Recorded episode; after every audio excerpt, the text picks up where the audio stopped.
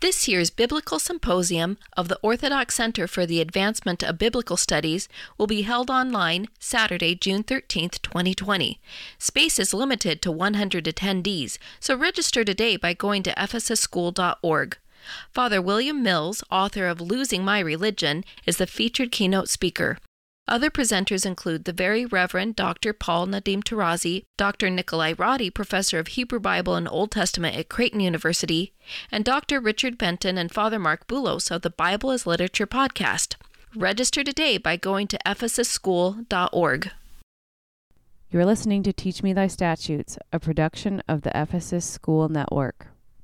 Blessed art thou, O Lord, teach me thy statutes. The company of the angels was amazed. When Hi, this is Father Aaron Warwick with Jason Everett, and you are listening to the Teach Me Thy Statutes podcast, episode number 35. Today's reading is from St. Paul's first letter to the Thessalonians, chapter 4, verses 13 through 17. But we would not have you ignorant, brethren, concerning those who are asleep, that you may not grieve as others who do not have hope. For since we believe that Jesus died and rose again, even so, through Jesus, God will bring with him those who have fallen asleep. For this we declare to you by the word of the Lord, that we who are alive, who are left until the coming of the Lord, shall not precede those who have fallen asleep. For the Lord himself will descend from heaven with a cry of command, with the archangel's call, and with the sound of the trumpet of God, and the dead in Christ will rise first. Then we who are alive, who are left, shall be caught up together with them in the clouds to meet the Lord in the air. And so we shall always be with the Lord. Therefore, comfort one another with these words. Today's epistle reading is the reading that we hear on the Saturday of Souls service that's coming up this Saturday. And I'd like to discuss that later in today's episode. But to begin today, I want to point out this same reading is read during the Orthodox funeral service. And of all the epistle passages that could be read at the funeral service, the Church has chosen this one above all others. And when I read this passage, I'm filled with hope. Uh, but, Father, is, is this what the Church is emphasizing here? A message of hope? Or if not, what is of greatest importance for us to take away from this passage?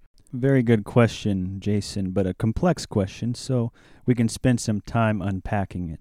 When we talk about death and resurrection, or we talk about the funeral service, or even more broadly, of human existence and consciousness and our unique relationship with God, I think we have to understand there are many issues and complexities. So let's just stick with the funeral service for now, since you brought it up. We would be gravely mistaken if we thought the church, or for that matter, Scripture, provided us with only one theme. That's just simply not the case, because our existence is way more nuanced than that. And so, what I'm getting at is that, yes, while this passage certainly provides hope for us, we need to consider the funeral context and human existence more broadly, and realize that this theme of hope is only one of several themes to the funeral, to the resurrection, to life. There are often themes that even seem to compete with that theme of hope in both Scripture and in the funeral service. And maybe you can elaborate on that further for us, Father. Yeah, of course. Uh, but before I do that, I would go even a step further and say that perhaps what we humans may view as contradiction or tension in the Bible and in the funeral service is not so much contradiction or tension, but rather a need for us to properly understand various themes. And what do you mean by that? Take the example of hope that you mentioned. What do we mean by hope? I mean, you can ask 20 different people and you'll probably get at least 10 to maybe even 20 different types of responses. So, what I'm getting at here is that even when we say something like this passage or the funeral service provides hope, we have to understand hope properly in a biblical sense. And I think when we do that, then we realize that there's less tension between the themes in the Bible or in the funeral service than there is when we project our ideas into the Bible. And maybe an example would help? Sure, yeah. I did eventually want to get to that. So let's just take this idea of hope. There's hope of a resurrection. There's hope of being reunited with our loved ones who preceded us in death. There's hope that there will be some sort of a righting of wrongs. But on the last point, this idea of there being a righting of the wrongs, you see the connection to judgment. And why is that important? Why bring up this connection to judgment? Because a big part of the Christian hope, and notice I'm saying Christian hope and not just generic hope, and we can unpack that more here soon. But a big reason why there's Christian hope is because it's intimately connected with the idea of a righting of the wrongs, a reversal of the judgment of this world against those who follow the path of Jesus Christ. And so, from a Christian perspective, yes, there's hope, but that hope cannot be detached from the idea of judgment. And judgment, in a generic sense, is far removed from hope in a generic sense. Judgment is something a lot of people don't like to talk about or want to think about today. They just want there to be some sort of a broad, generic hope that we will all live happily ever after in some sort of afterlife. And this type of thinking, in my opinion, can be dangerous because it detaches us from any sort of accountability for how we live in this life. We can be maybe a little selfish, kind of be a generically good person who doesn't really do anything too bad, but doesn't really take any chances on standing up for the poor and the needy and the outcast. And we can hold out this generic hope in the resurrection and living happily ever after in the afterlife. And there are no real consequences to our behavior, or in this case, lack of behavior.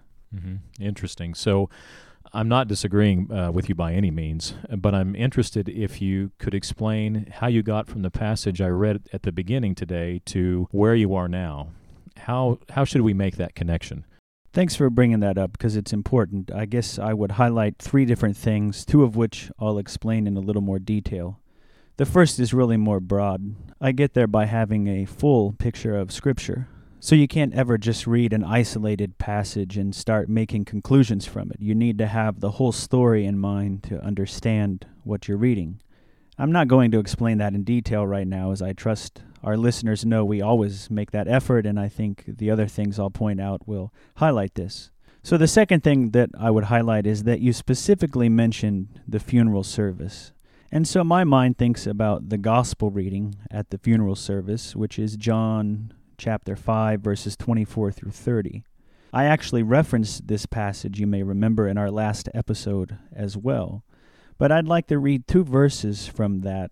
John 5, 28 through 29. Jesus says, For the hour is coming in which all who are in the graves will hear his voice and come forth. Those who have done good to the resurrection of life, and those who have done evil to the resurrection of condemnation. So, as I mentioned briefly last week, in both cases, for the good and the evil, there is resurrection. The resurrection, therefore, in and of itself, again as I said last week, is neutral and functional. It serves a purpose. And the purpose is for you and for I to be raised, to be judged, and then you will be separated into either a resurrection of life or a resurrection of condemnation. And that brings me then to the third point that I wanted to make. Is there hope in St. Paul's passage to the Thessalonians that we heard you read today and that is read at the funeral service? And my answer, yes, there is hope. But the hope is conditional, so to speak. The hope is that when you are raised, you will be found to be in Christ because if you are not in Christ, then it's not such good news. So that's why St. Paul says, and the dead in Christ will rise first. Again, going back to what I said earlier, it's not just something generic, this hope. St. Paul doesn't say, and the dead will rise first. He says, the dead in Christ will rise first. And when speaking to the Thessalonians, he notes that those who believe that Jesus died and rose again have this hope. And of course, we know from other passages in St. Paul that we've discussed on this podcast previously that his idea of believing something is not merely intellectually thinking it, but rather it means that you trust in that message and therefore live your life and behave as though it's true. So, hopefully, you can see what I'm saying that this hope we have as Christians is conditional on our acceptance of the entire message We can't be honest to the message of Scripture and the gospel if we just pick and choose what we like, and we start to think about and apply these concepts like hope generically. So, to sum it up, I would say that yes, the passage from St. Paul gives us hope, but it gives us hope that ultimately God's judgment will override any judgment of this world against the authentic Christian teaching of caring for the needy, showing mercy on the outcast and the despised of this world, and so forth. And that to me is of the utmost importance because we should not water down the scriptural message and just provide some sort of touchy feely, generic message of hope that requires no real action of us here and now in this world. But unfortunately, many of us do that, including many Christians who are religious and attend church regularly, and who think that somehow that means that they have hope. No, that's not the case. It's about what you do when you leave the church, and if you put the scriptural message that you hear in that same church into practice in your everyday life and dealings with other people. That's what should give you hope. Very helpful. Thank you, Father. So, final question for me today. This coming Saturday, we will celebrate the Saturday of Souls liturgy. Would you remind us of the purpose and the meaning of this service? Yes, the most common and basic understanding of that service is that we explicitly remember and ask God to remember all of those who have departed this life before us. But as I said with hope in our earlier discussion, this understanding is sort of generic and surface level understanding of the Saturday of Souls service. And how so? There are two main Saturday of Souls liturgies on the calendar in the Orthodox Church. The first is the Saturday before Judgment Sunday. Judgment Sunday, you'll recall, is a Sunday of preparation for the season of Great Lent. And then, notably, Judgment Sunday is often referred to as Meatfare Sunday because when we follow the fast of the church, that's the last Sunday before Pascha, before Easter, that we eat any meat products. So we're saying farewell to meat. So the day before that, we have the first major Saturday of Souls. Then, as you mentioned, we have this coming Saturday, the second Saturday of Souls right before Pentecost. And why do you bring up the timing of these services and their connection to Judgment Sunday or the beginning of our fasting period, and then also the Feast of Pentecost? Because from Judgment Sunday until the Feast of Pentecost, you have an entirely unique time on the church calendar. I'm told that in the so called Western tradition of Christianity, at least in the liturgical traditions of the West, after Pentecost until Lent, you have what's called normal time. And although I've never heard that term used in Orthodoxy, it certainly makes sense because from Pentecost until the preparation for Lent, essentially everything is measured by the number of weeks from Pentecost. So you have the Sunday of Pentecost itself, and then Later on, you'll hear about, the, for example, the fourth Sunday of Pentecost or the 22nd Sunday after Pentecost or whatever it is, but it's all more or less measured by its relation to Pentecost. So that time from Pentecost until Lent begins again is normal time.